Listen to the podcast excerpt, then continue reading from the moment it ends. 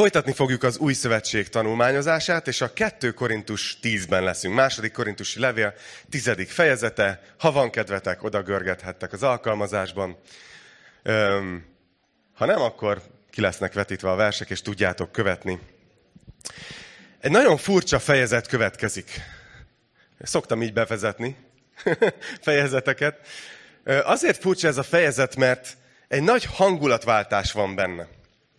Az előző hét fejezet, ha emlékeztek rá, és hát az előző fejezetekben azt láttuk, hogy hét fejezeten át Pál ilyen nagyon alázattal, szelíden, szeretettel védi a szolgálatát azokkal szemben, ugye akik megjelentek a korintusi gyülekezetben, ilyen tévtanítók, vagy ilyen hamis tanítók, és a gyülekezetet is belevitték abba, hogy megkérdőjelezzék Pálnak a, az apostoli tekintélyét, az apostolságát.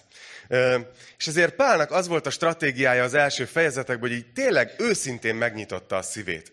És így bepillantást engedett abba, hogy ő hogyan gondolkozik a szolgálatról, önmagáról, Istenről, a korintusiakról. Tehát hogy nagyon, mintha a blogját olvasnánk, vagy a személyes napló bejegyzéseit, ilyen nagyon mély dolgokat oszt meg velük. Aztán ugye a 8.-9. fejezetben ezzel a jótékonysági gyűjtéssel foglalkozott, amit a jeruzsálemi szegények javára végzett, tehát az inkább ilyen gyakorlatias, praktikus fejezetek voltak. És, és itt viszont, mint hogyha Pál a vége felé azt éreztük volna, hogy mint hogyha zárná le a levelet. Tudjátok, biztos ismeritek ezt az érzést, amikor közeledtek a vége felé mondjuk egy filmnek, és akkor lehet tudni már az eseményekből, hogy itt már mindjárt vége lesz. Hmm, megvan ez prédikációknál is, hogy amikor már olyanokat mond, a, a, aki éppen tanít, akkor már tudod, hogy mindjárt vége lesz. Vagy azt hiszed? És akkor jön valami, amivel még rádob negyed órát, vagy húsz percet.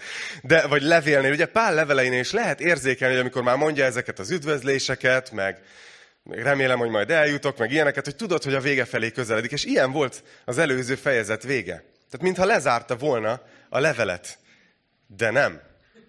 Még négy fejezet.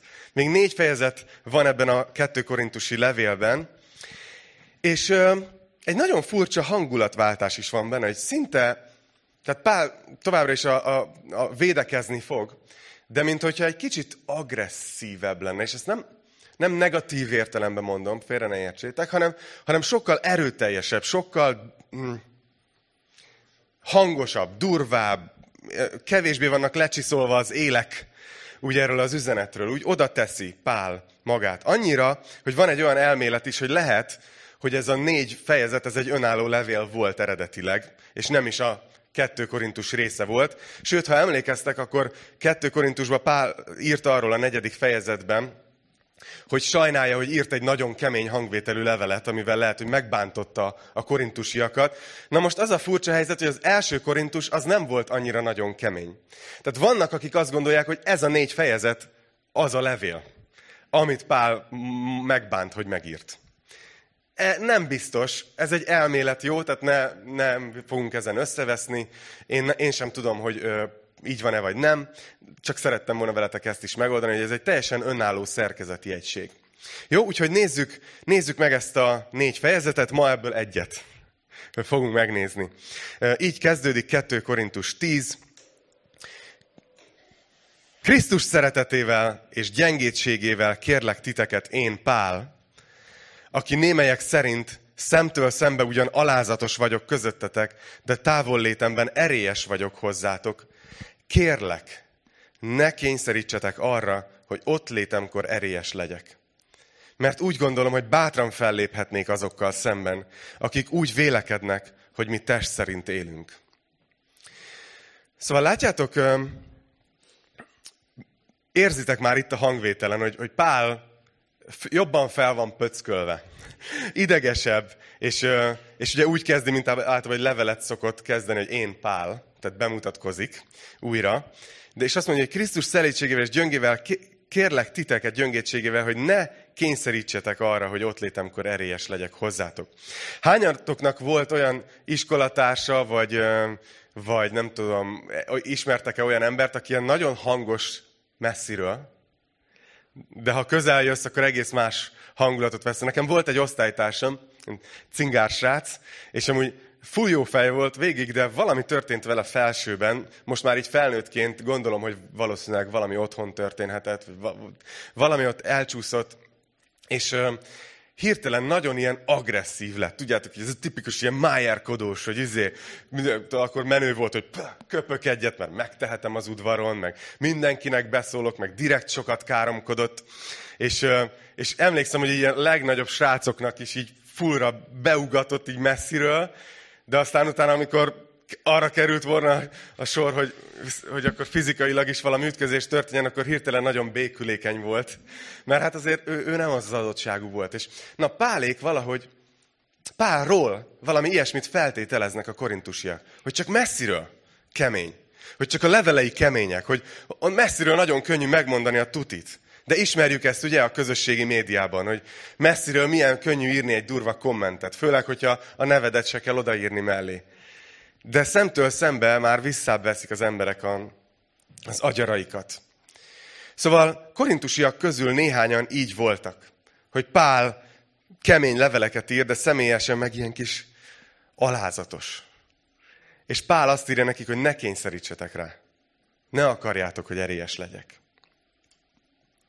És nézzétek, hogy kezdi, hogy, hogy Krisztus szelítségével és gyöngétségével kérlek titeket hogy olyan szeliden és gyöngéden akarok bánni veletek, mintha Krisztus kommunikálna hozzátok, felétek. És gondolkoztam ezen a szelítség, az szerintem manapság nem egy köztiszteletben álló érték. Ugye általában azokat tartjuk menőnek, akik ilyen nagyhangúak, ilyen, ilyen nem tudom, ez ilyen macho feeling, stb. Ezek az emberek tudnak érvényesülni, és aki olyan szelíd, az sokszor úgy, úgy tekintik az emberek, hogy hát azt el lehet taposni, meg hogy bocs, hogy élek, és hogy így nem egy érték a szelídség.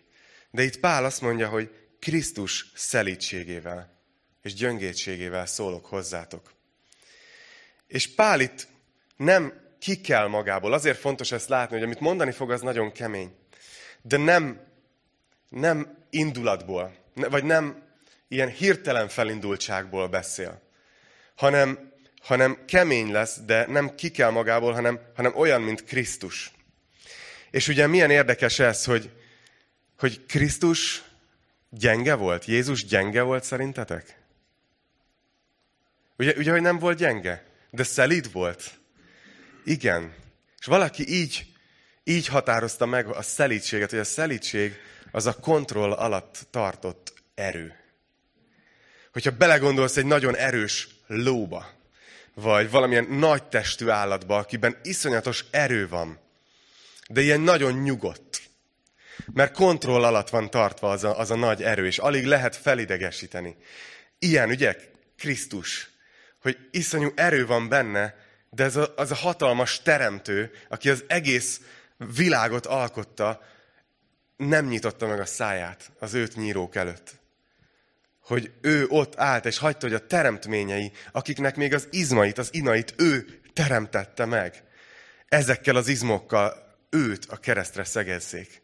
Ez a kontroll alatt tartott erő. Ez a Krisztusi szelítség. És Pál azt mondja, hogy na ezzel a szelítséggel, Krisztus szelítségével szólok hozzátok. A Galata 5.23-ban azt írja a Biblia, hogy hogy a, a szelítség az a Szentléleknek az egyik gyümölcse. Nem tudom, hogy vágytok-e arra, hogy így szelidek legyetek. Én, én szeretném, hogyha szelidebb lennék. Akik közelebbről ismertek, tudjátok, hogy miért. De azt mondja az ige, hogy ez nem olyan valami, amit nagyon most megfogadom, hanem, hanem ahogy a Szentlélekkel minél inkább betöltek ezek, minél többet veszek a Szentlélekből, minél jobban átvesz engem a Szentlélek, annál szelidebb tudok lenni. Van egy, van egy ö, ismerősöm, aki ö, katona volt amerikai hadseregben. Sőt, igazából Körk lehet, hogy kijavítana, mert ne, nem a hadseregben volt, hanem a, hogy hívják, akik a, a, a, a tenger alatt járókon vannak? Hát haditengerészet. Navy az. És ö, ott szolgált. Na, azok azért nem ilyen pityputy srácok, meg lányok. Tehát, tehát ott azért elég kemény kiképzés van, és és a, a, amikor ezt először elmondtam, én mondtam, hogy én nem hiszem el, hogy te tényleg, tényleg ez voltál haditengerész. Mert a legszelidebb ember, akit ismerek. Olyan szelítség árad belőle, és mondta, hogy ja, igen, az Krisztus előtt volt. Akkor nagyon más milyen voltam. De utána megtért, és Krisztus élet, és Krisztus átformálta, és egy hihetetlenül szelid ember lett.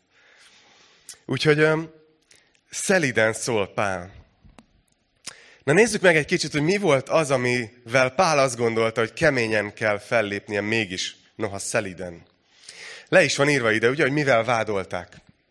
Azzal vádolták Pált, hogy test szerint él. Látjátok ezt? Hol van ez a, a, második versben írja, hogy, hogy ne kényszerítsetek arra, hogy keményen lépjek fel, mert bátran felléphetnék azokkal szemben, akik úgy vélekednek, hogy mi test szerint élünk. Na mit jelent ez? Én úgy látom a, a levél eddigi kontextusából, környezetéből, hogy gyakorlatilag arra utaltak Korintusban néhányan, úgy látták Pált, hogy ő valójában csak eljátsza ezt az apostolságot. Hogy ő, hogy ő igazából ugyanúgy egy halandó ember, aki csak kitalálta, hogy ő apostol lesz, és igazából eredménytelen a szolgálata, nincsenek gyümölcsei a szolgálatának, és ö, ilyen önjelölt apostol, de valójában egy senki. Nagyjából ezzel vádolták meg, hogy ha most ilyen nagyon egyszerűen kéne leírni ezt, hogy mai magyarul mit jelent az, hogy test szerint él, hogy ő csak egy szimpla ember. Ő ugyanúgy csak egy gyarló, bűnös ember, nincs itt semmi apostolság, nincs itt semmi különös vele kapcsolatban. És ahogy készültem erre, azon gondolkoztam, hogy, hogy hogyan, hogyan tudnám nektek ezt úgy átadni, ezt a, ennek a fejezetnek az üzenetét, hogy, hogy a ti életetekben alkalmazható legyen, meg itt a mi életünkben ma. Ugye nagyon sokszor hallom azt, hogy mondjuk lelkipásztorok olyan tanulságokat vonnak le, ami igazából csak a lelkipásztori szolgálatra vonatkoztatható, és könnyű lenne egy ilyen fejezettel így nézni, hogy, hogy akkor mit csináljunk a kritikusokkal, meg a, nem, de, de nem, hanem találtam egy gondolatot, ami szerintem segíteni fog így mindenkinek a teremben. És ugyanezzel a gondolattal kapcsolatban, hogy mennyire sokszor velünk is ez történik. Különösen röviddel azután, hogy megtérünk. Hogy jön jön, jöhet ez, az, ez a dolog, amit most mondani fogok más emberektől, jöhet ö, önmagunktól, és jöhet az ellenségtől is. Ez a gondolat, hogy ugyan már, Isten gyermeke, te, új teremtés, te, újjászülettél, te, hogy, hogy mit csináltál, hogy megtértél, ugyan már. Ugyanaz a régi ember vagy, nézzél a tükörbe. Ugyanazokkal a dolgokkal küzdesz. Ugyanaz a béna gyarló ember vagy. Hányan tapasztaltátok ezeket a, ezeket a visszajelzéseket? Igaz? És mondom, ez jöhet magunktól, jöhet más emberektől, jöhet az ellenségtől. Hogy ugyan már, ugyanaz az ember maradtál. De nem igaz. 2 Korintus 5-ben ugye olvastuk 17. versben ezt, hogy ha valaki Krisztusban van, akkor az új teremtés. És a régi elmúlt. És íme újjá lett minden. A Biblia tanítja azt, hogy amikor valaki Krisztusba kerül, amikor úgy döntesz, hogy te elfogadod Jézusnak a felajánlott evangéliumát, hogy megtérsz, átadod az életedet neki, akkor te Krisztusba kerülsz, és abban a pillanatban minden megváltozik. Abban a pillanatban te nem ugyanaz az ember vagy, hanem egy új teremtés indult el benned, aminek persze, hogy növekednie kell, persze, hogy kiteljesednie kell, de nem ugyanaz az ember vagy. És amikor, amikor ez van, és erről szeretnék ma nektek így tanítani, hogy mit kezdjünk azzal, amikor úgy érezzük magunkat, hogy nekik van igazuk, akik azt mondják, hogy ugyanazok vagyunk, mint akik voltunk. Azt mondja Pál, nézzétek a harmadik versben, hogy mert testben élünk, de nem test szerint hadakozunk. Tehát Pál elismeri, hogy itt lesz egy harc, amit meg kell vívnunk, hadakoznunk kell. De azt mondja, hogy nagyon nem mindegy, hogy hogyan hadakozunk. Azt mondja, hogy nem tagadjuk azt le, hogy a testben élünk. Tehát igen, egy módon igaz, hogy ugyanazok vagyunk, mert ugyanabban a testben élünk. Nem változott meg hirtelen a vércsoportunk, nem lett hirtelen más a vérmérsékletünk. Ugyanazok vagyunk, testben élünk, de ezzel a dologgal már nem a testben vesszük fel a harcot. És mindjárt el fogja mondani, hogy hanem hogyan. És Pál szolgálatában pedig mennyire, mennyire élesen kijöhetett ez, igaz? Hogy ha belegondoltok őbe, be, tehát Pál történetébe, hogy ő, ő régen milyen volt Krisztus előtt.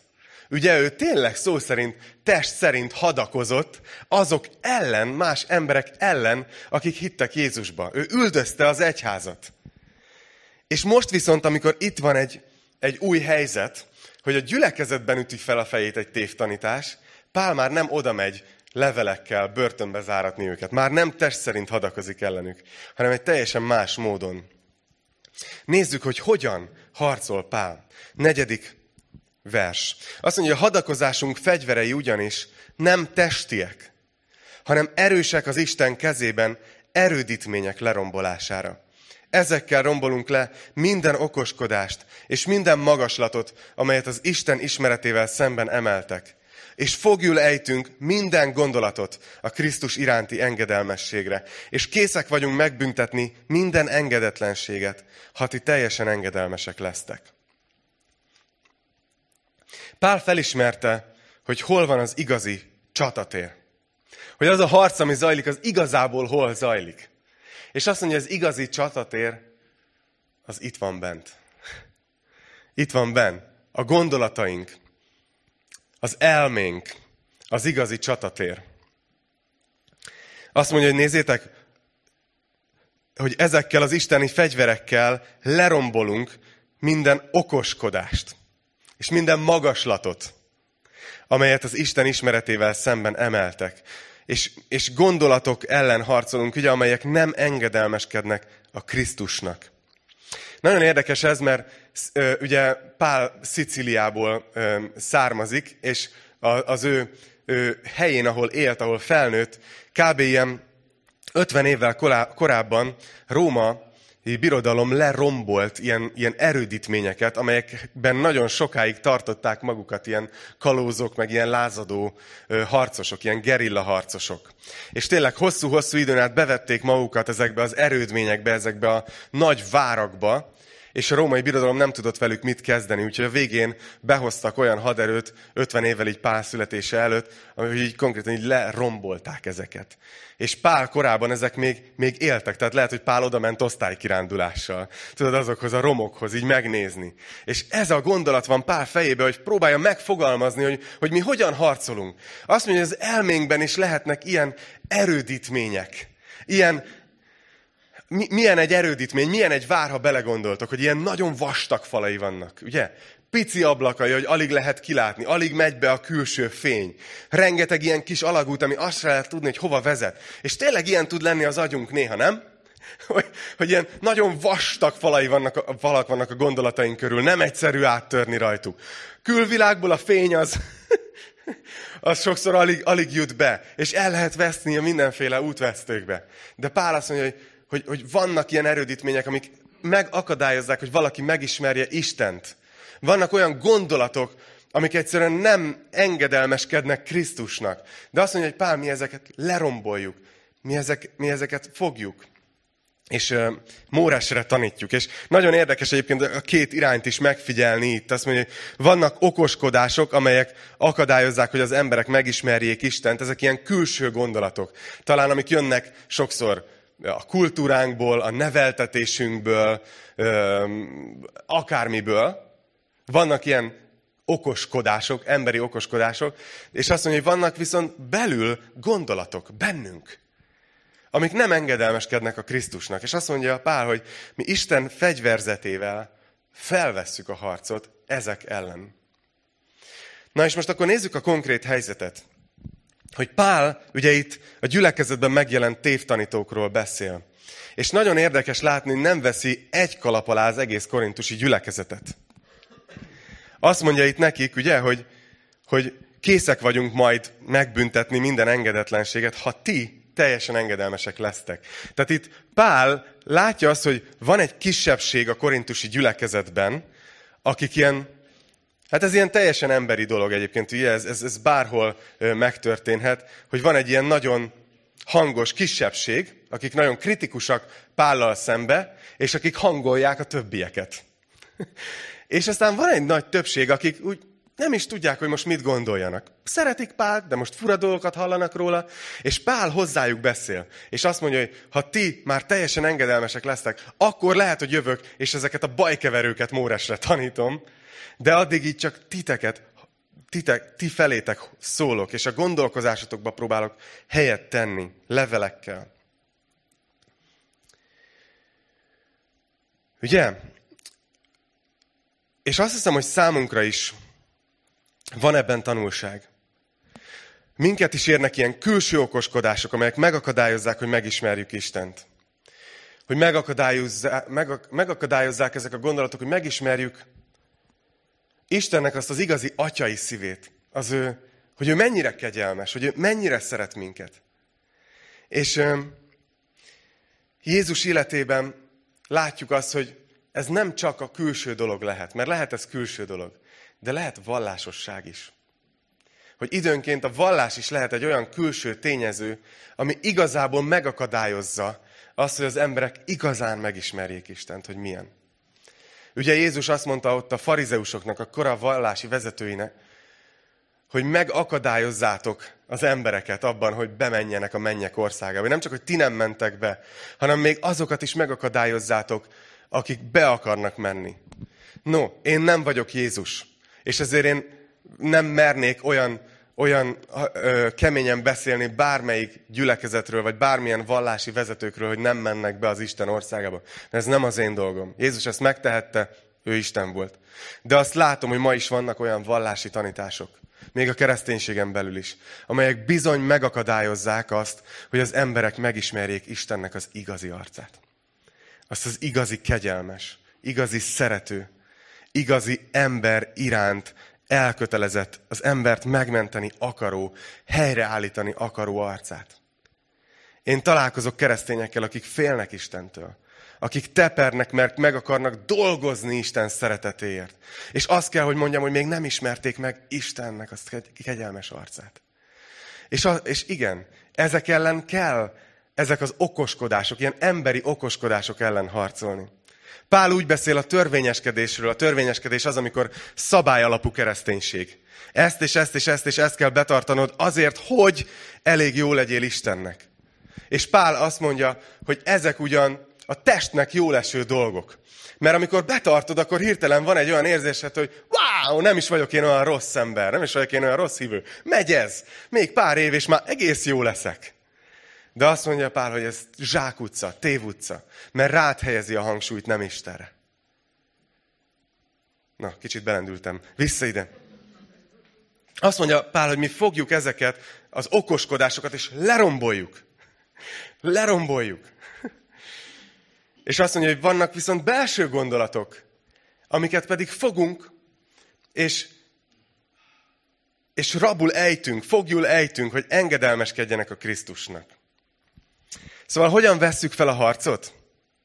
Szerintem nagyon-nagyon fontos az, hogy, hogy engedjük az igazságnak, amit a Bibliában látunk, hogy átmossa az agyunkat. Időnként azt mondják a keresztényekre, hogy agymosodtak. És vállalom, tudjátok? Vállalom. Mert, mert akarom. akarom, hogy Istennek az igazsága, aki, aki teremtette a világot, aki teremtett minket, aki a szerető mennyei apukánk, az ő igazsága pucolja ki a gondolkozásomból mindazt a szutykot, ami, ami nem kell, ami nem segít. De ez azt kell, hogy kit tegyem magamat annak, hogy az igazság átmoson, és hogy hogyan csináljuk ezt. Szeretnék még rá visszatérni. Jó, de egy kicsit menjünk tovább. Szóval Pál azt mondja, hogy amikor a gyülekezetben a többség tisztán fog látni, akkor nem fog félni jönni és helyre rakni azt a néhány bajkeverőt. De nézzétek, hogy hogy próbálja rávenni a gyülit, de még ezeket a, a rosszindulatú vezetőket is, hogy gondolkozzanak helyesen. Azt mondja a hetedik versben, hogy arra nézzetek, ami a szemetek előtt van. Ha valaki meg van győződve arról, hogy Krisztusé, és azt gondolja, azt gondolja meg magában, hogy amint ő Krisztusé, úgy mi is. Mert ha egy kisé túlozva dicsekedtem is a hatalmunkkal, amelyet az Úr az építésetekre és nem a rombolásotokra adatott, adott, nem szégyenülök meg. Nem akarva azt a látszatot kelteni, mintha levelemmel csak fenyegetnélek titeket. Mert a levelei mondják, súlyosak és kemények ugyan, de testi megjelenése erőtlen. És a beszéde szánalmas. Azt pedig gondolja meg az ilyen ember, hogy amilyenek vagyunk a távol létünkben írt levelünk szavaiban, olyanok leszünk ott létünkkor, tetteinkben is. Ezeknek a bajkeverőknek az volt a baja Pállal, hogy ők túlságosan a külsőre figyeltek. Túlságosan a külső dolgokat nézték. És hát Pál külsőre nem volt egy James, és nem volt egy Bond. Van egy második századi leírat, így a testi megjelenéséről Pálnak, és ez van benne, most kapaszkodjatok meg, és remélem reggeliztetek, vagy nem, vagy nem tudom. Tehát, alacsony, ólábú, bozontos szemöldöke össze volt nőve. Tényleg le van írva. Hosszú, kampós orra volt. Kopasz volt. És ilyen magas, cincogó hangja volt. Tehát, és volt egy szembetegsége, ami miatt folyamatosan könnyezett a szeme, és így valami így folyt belőle. Szóval hát nem volt külsőre egy ilyen tipikus ilyen első meccs. Tehát, hogy ez a, nem volt egy, egy jó, egy ilyen vonzó külsejű ember.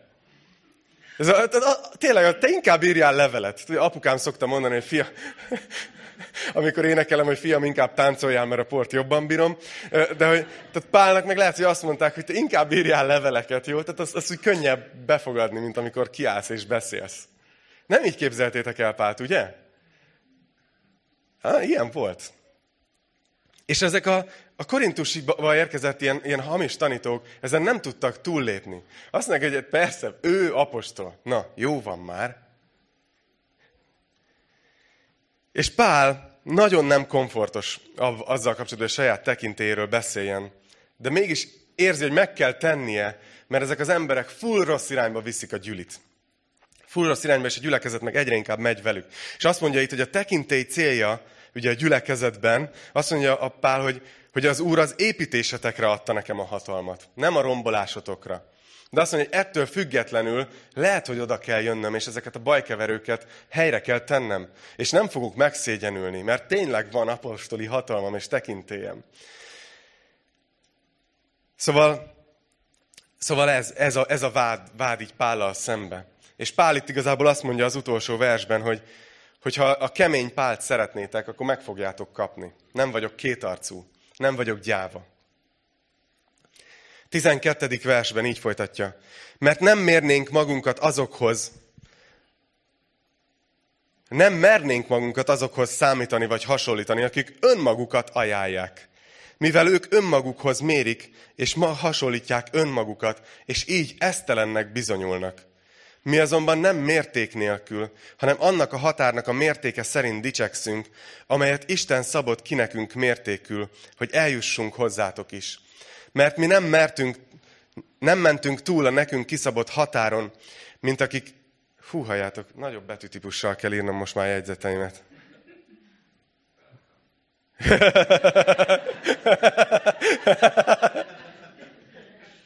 De tényleg, ezt, ezt most itt fogalmaztam meg. Na, ja igen, mert 14-esen van, és 16-oson szoktam. Na, akkor jó, jó, jó, mellé beszélés. Nem mérték nélkül mások fáradozásával dicsekszünk, 15. vers, de reméljük, hogy hitetek megnövekedésével nagyjá leszünk közöttetek a mi munkaterületünkön. Ennél fogva a rajtatok túleső területeken is hirdetjük az evangéliumot, de nem dicsekszünk olyan munkával, amelyet másút már elvégeztek. Aki pedig dicsekszik, az Úrral dicsekedjék. Mert nem az a megbízható ember, aki önmagát ajánlja, hanem az, akit az Úr ajánl. Látjátok, Pál itt igazából bemutatja, hogy, hogy mi a különbség ő közte és ez a hamis tanítók között. Ezek a hamis tanítók jöttek, és olyan gyülekezetekbe tették be magukat, amelyek már készen voltak, megvoltak. És jöttek, és azt mondták, hogy hát azért, jó gyüli ez, de lehetne rajta javítani. és hát van is hozzá javaslatunk, hogy hogyan kellene, mit kéne másképp csinálni. És jöttek, és ilyen, ilyen megnyerőek voltak, és ilyen, ők pont Pállal ellentétben ilyen karizmatikusak, így elvitték a gyülekezetet egy más irányba. És Pál azt mondja, hogy ő neki teljesen más volt a logikája. Ő direkt oda ment hirdetni az evangéliumot, ahol még nem volt gyülekezet. Ő nem, nem bement egy gyülekezetbe, és azt próbálta meg átalakítani másmilyenre, hanem hogyha még valahol nem volt, akkor kezdett egyet. És, és itt kicsit szarkasztikusan mondja is, hogy hát mi nem mernénk magunkat ahhozokhoz számítani, vagy hasonlítani, akik önmagukat ajánlják. Tehát egy kicsit így, így jelzi azt, hogy, hogy hát igen, hát tudom, hogy olyan béna vagyok, hogy hát, ú, hát biztos alul maradnék. De utána azért oda teszi ezt a gondolatot, hogy figyeljetek, viszont mi, mi oda mentünk, ahova Isten küldött minket, Isten ajánlott, mi, mi a nulláról csináltuk és építettük. És így jutottunk el hozzátok is. Azt mondja, hogy annak a határnak a mértéke szerint dicsekszünk, amelyet Isten szabott ki nekünk mértékül, hogy eljussunk hozzátok. Ugye? És azt mondja, hogy nem mentünk túl a nekünk kiszabott határon, mint akik még nem jutnak el hozzátok. És azt mondja, hogy nem mérték nélkül mások fáradozásával dicsekszünk, hanem reméljük, hogy a hitetek megnövekedésével nagyjá leszünk közöttetek a mi munkaterületükön. Tehát Pálnak ez volt ez volt a hozzáállása.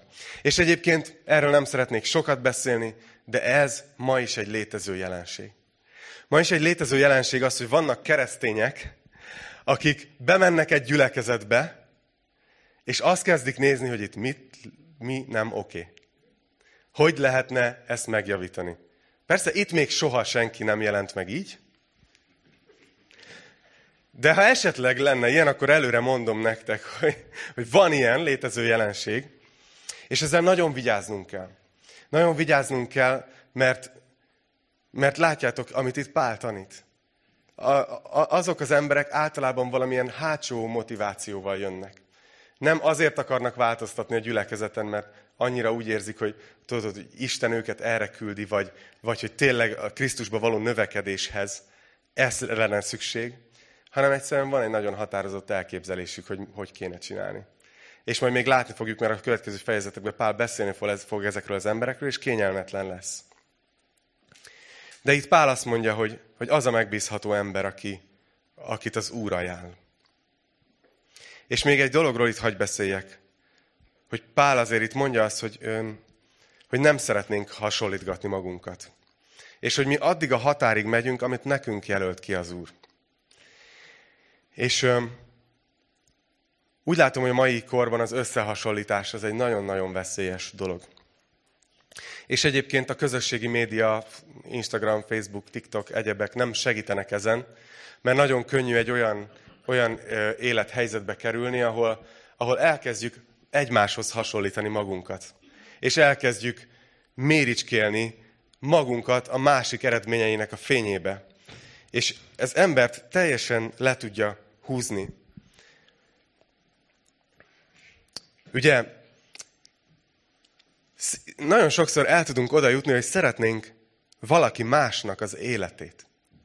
Hogyha úgy igazából megkérdezni Isten, és oda tenni elénk egy zöld gombot, meg egy piros gombot, hogy, hogy cserélnél-e valaki másnak az életével, akkor megnyomnánk, hogy igen. Szoktátok így érezni magatokat? Hogy, hogy irigyeljük lehet a másiknak a, a házasságát, nem, nem, nem a feleségét, vagy a férjét, csak hogy, csak hogy de jól megvannak együtt.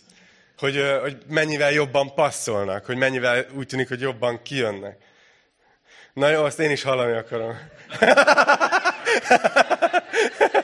otthon, otthon. Jó. Kávé előtt, vagy kávé után? Föl fog menni a vérnyomásom. Melyik gombot nyomom meg? Igen. Lehet, hogy, hogy szívesen cserélnénk a másik embernek az anyagi helyzetével. Hogy úgy látjuk, hogy hát azért, oké, okay, nem, nem vágyunk olyan túl nagy gazdagságra, de azért ővele szívesen cserélnék. Vagy a személyiségével. Hú, ez egy nagy. Hogy fú, hát őnek olyan jó. Ő mindig olyan optimista, őnek úgy könnyen túllép dolgokon. Úgy szeretnék én is olyan lenni, úgy elcserélném, igaz? De, de nem kell kezeket föltenni, de azért látok szemeket, amelyek úgy, úgy bólogatnak, hogy nehogy más is lássa. És megjelenik ez a szolgálatban is, igen.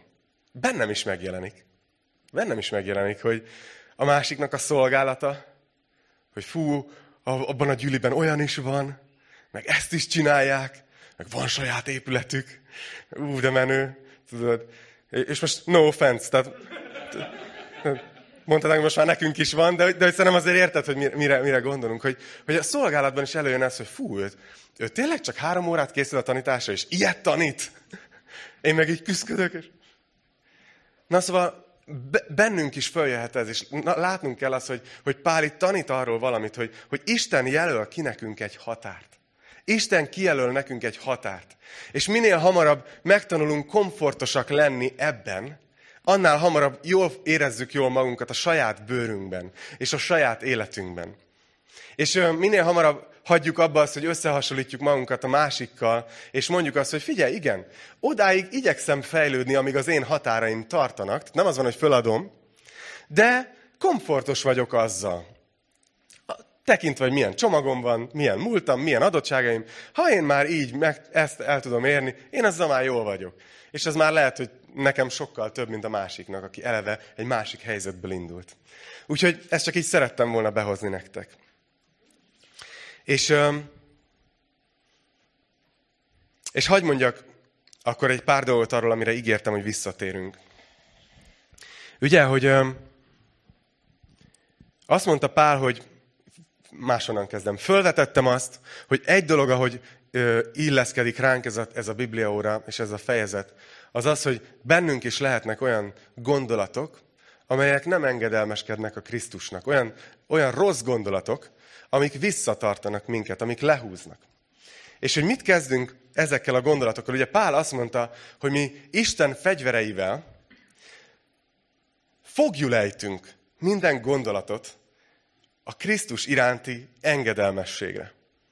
Ha ezt lefordítjuk ilyen nagyon egyszerű magyarra, Pál egy olyan folyamatot ír le, hogy megnézed a saját gondolataidat, Peti, ugye átgondolod, hogy milyen gondolatok mennek most a fejedbe, Például, hogy a tesóm miért néz most rám, miért nem fordul már másfelé. Nem. És fölteszed a kérdést, hogy ez a gondolat, ez engedelmeskedik Krisztusnak, vagy nem? Tehát ez összhangban van-e Krisztussal és Isten igéjével, vagy sem? És ha nem, akkor elkapod, mint egy rendőr, hogy na gyere csak, te gondolat. És oda Krisztushoz. És azt mondod, hogy már pedig te gondolat, engedelmeskedni fogsz a Krisztusnak. Nagyjából ezt mondja ez a vers. És most hagy hozzak fel néhány olyan gondolatot, hogy ilyen nagyon gyakorlativá tegyem, hogy hogy tudtok harcolni. És hiszem, hogy Isten legerősebb fegyvere az ige. Isten igéje és igazsága. És ugye a lélek kardja, a szent lélek, ami élővé teszi az igét. És hagy mutassam meg nektek néhány ilyen gondolatot, és néhány igeverset, hogy hogy csináljuk ezt a rendőrösködést a saját fejünkben. Például egy gondolat, amivel nagyon sokan küzdenek ma, hogy értéktelennek érezzük magunkat. Sokszor. Nem kell a kezeket föltenni.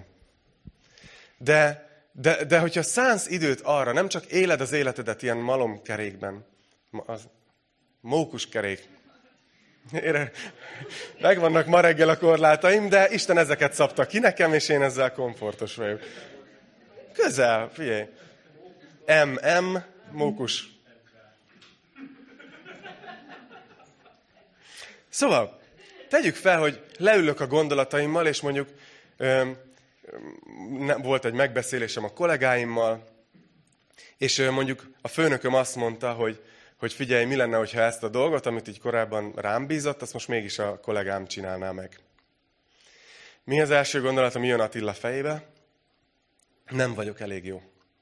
Nem vagyok elég értékes és egy pillanat alatt, az évtizedek alatt berögzött agyi pályák, pillanat alatt visznek engem el, le egy negatív spirálon. És az se sikerült a múltkor. És ő is belém kötött. Akkor valószínűleg igazuk van, ennyien nem lehetnek tévesdésbe. Biztos tök béna vagyok. Értéktelen vagyok. És megyek le, és lehúz egy, el tudok jutni oda, hogy semmit nem érek. érek. És akkor ha megcsináljuk azt, amit itt Pál tanít, akkor azt mondja, hogy na várjál csak, itt egy gondolat, hogy én értéktelen vagyok, ezt most nyakon csípem. Mint az aranylaciban a, az ember az űrgét. Tudod, hogy először beöntesz egy kis vizet a lukba, hogy előjöjjön az a gondolat, és aztán amikor kijött, akkor nyakon csípte. Nyakon csípte, viszem Krisztushoz. És azt mondja Róma 8.32-ben, mi az igazság viszont? Mi az, amit Isten igéje mond? Hogy aki a tulajdon fiát nem kimélte, hanem mindannyiunkért odaadta. Hogy ne ajándékozna vele együtt nekünk mindent? Hogyha belegondoltok, azt tanítja ez az igevers, hogy Istennek olyan sokat érünk, hogy a saját fiát nem kimélte, hanem odatta értünk. Akkor, akkor, akkor értékesek vagyunk? Értékesek vagyunk. Jézus ki is mondta ezt. Azt mondja, azt mondja, hogy aggódtok annyi mindenért, mit esztek, mit isztok. Azt mondja, nézzétek meg az ég madarait, hogy Isten gondot visel róluk, és azt mondja utána, hogy ti értékesebbek vagytok ezeknél. Vagy ott van az a példázat, amit Jézus mondott, hogy e- van egy ember, aki ugye talál egy drága gyöngyöt, és elmegy, eladja mindenét, hogy megszerezze. És Jézus ezeket a példázatokat magáról mondta. Ugye ő az, aki mindenét eladta, Filippi 2, megüresítette magát, szolgai formát vett fel. Azért, amit ír is a zsidókhoz írt levél, az örömért, ami előtte volt. Az, hogy minket megvált. Hogy mi az ő szemében drága kincsek vagyunk, és drága gyöngyök. És látjátok, ha ezzel leülök, és odaviszem ezt a gondolatot, hogy engedelmeskedjen a Krisztusnak, akkor, és minél többször ezt megteszem, akkor, akkor, akkor egyre jobban a helyemre kerülök. Hagy mondjak még néhány ilyen gondolatot, jó? Például, oké, okay, hogy Istennek értékes vagyok, lehet, hogy eljutunk ide, de nem hiszem, hogy elég jó vagyok Istennek. Nem tudom, hányatoknak volt már ez a gondolat a fejében. Ő egy elég közismert bűnöző ez a gondolat. Kering. Mindenhova megy. Nem vagyok elég jó Istennek. Fölismerem magamba ezt a gondolatot, és azt mondom, hogy gyere csak te gondolat. Menjünk a Krisztushoz. Mit mond az ige? Azt mondja Róma 8.1. Nincsen azért most már semmiféle kárhoztató ítélet azok ellen, akik Krisztus Jézusban vannak. Szóval milyenféle kárhoztató ítélet van ellened? Mondjuk ki együtt, hogy semmiféle. Nincs. Nincs kárhoztató ítélet. Érzitek, hogy mi történik már most bennetek? Mert Isten igéje ki tudja pucolni ezeket a gondolatokat a szívünkből. Oké, mondok még egyet. Valószínűleg volt már, hogy bennetek is felmerült ez, hogy oké, okay, hogy nincsen, oké, okay, hogy Isten szembe értékes vagyok, oké, okay, hogy nincsen ellenem kárhoztató ítélet, de hát valószínűleg Isten engem semmire nem tud használni. És lehet, hogy eljöttök a gyülekezetbe, és mivel én állok itt, ezért azt gondoljátok, hogy hát igen, Attillát tudja. Hát jó, persze, hogy Attillát tudja. De engem? Én mellettem ülő, lehet, hogy tudja. De engem? Én olyan béna vagyok. Én ezt se tudom, azt se tudom. És elkezded ostorozni magad, hogy milyen vagy. És akkor felismered ezt magadba, akkor azt mondod, hogy várjál, gyere csak te gondolat. Megyünk a Krisztushoz. Mit mond az ige?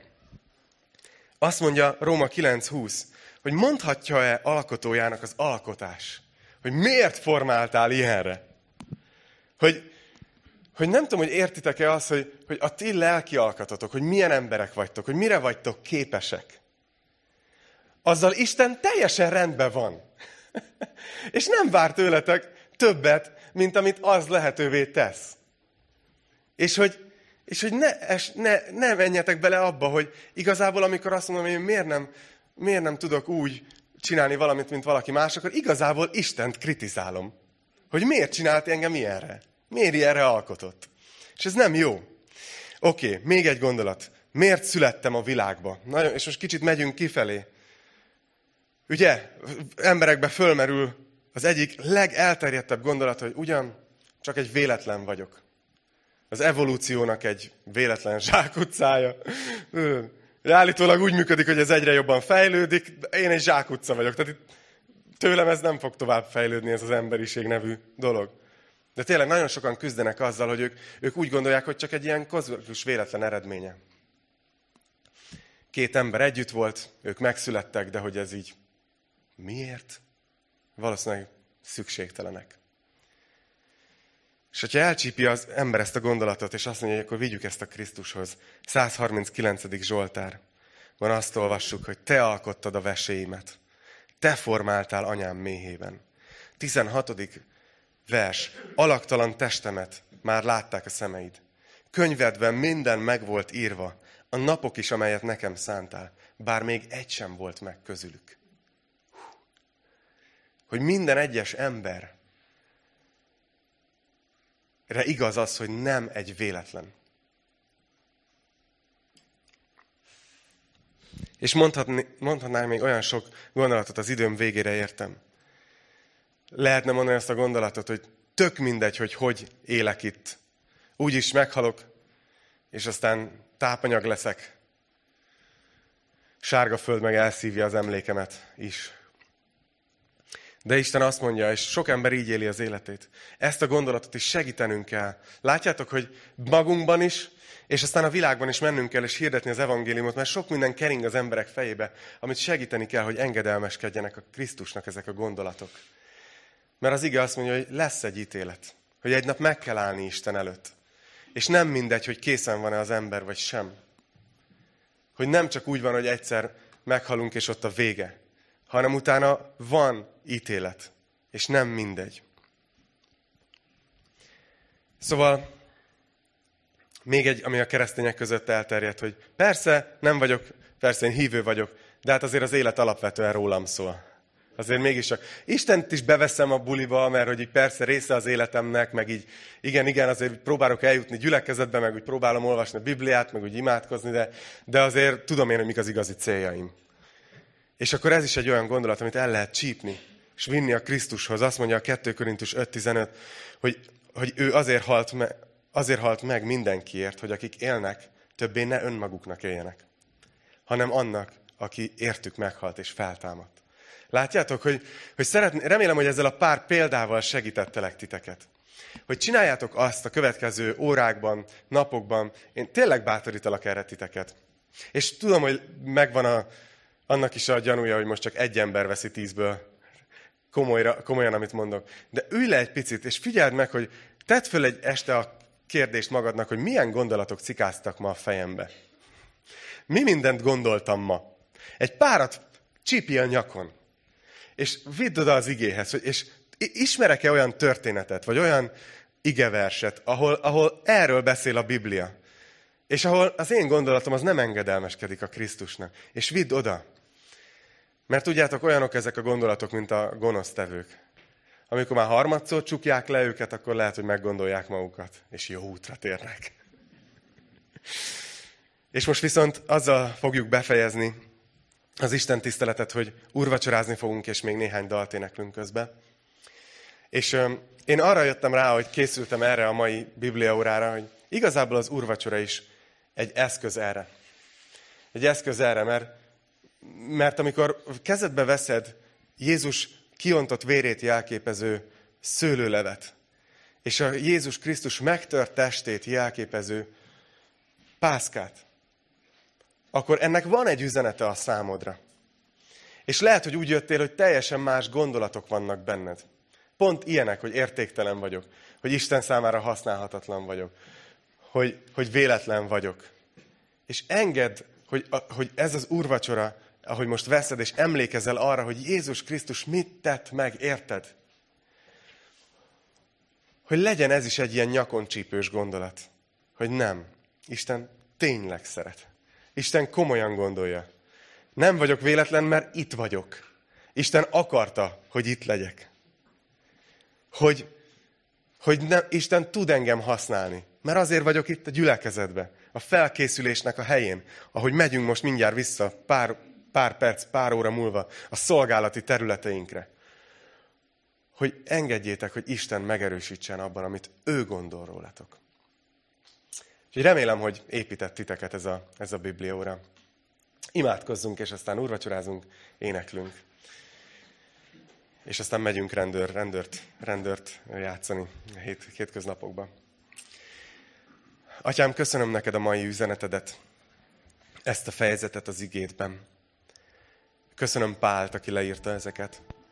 És szeretnélek kérni, hogy teremjen gyümölcsöt ez a, ma, a mi életünkben. Arra is szeretnélek kérni, Atyám, hogy, hogy pótolt ki amit nem úgy mondtam el, vagy nem sikerült úgy átadni, ahogy, ahogy szerettem volna. És hogy vértezd föl itt a testvéreimet ezzel a képességgel. Hogy tényleg meg tudják figyelni a saját gondolkozásukat. Fölismerjék, hogyha van egy gondolat bennük, ami nem engedelmeskedik neked. És hogy juttas eszükbe, Szentlélek, kérlek, hogy amikor ezt teszik, akkor juttas eszükbe igeverseket, bibliai történeteket, részeket, hogy így, hogy így oda tudják vinni, hogy engedelmeskedjenek ezek a gondolatok neked. Segíts, hogy megküzdjük ezt a harcot. És azért is imádkozom, Atyám, hogy segíts minket, hogy ne a test és a vér ellen tusakodjunk, hanem hogy ott, ott harcoljunk, ahol, ahol az igazi harc van. Úgyhogy kérlek, Atyám, hogy áldj meg minket ma reggel. Hogy vesszük az úrvacsorát, emlékezünk a Te halálodra, és emlékezünk a Te feltámadásodra. Köszönjük, hogy ezt tetted értünk. És imádkozom azért, Atyám, hogyha bárki van itt, aki még nem döntött melletted, még nem tért meg, nem adta át az életét neked, még nem kért bocsánatot a bűneiért, nem fogadta el a te áldozatodat, a te megbocsátásodat, még nem döntött el, hogy te leszel az Úr az életében, akkor legyen ez a mai nap az.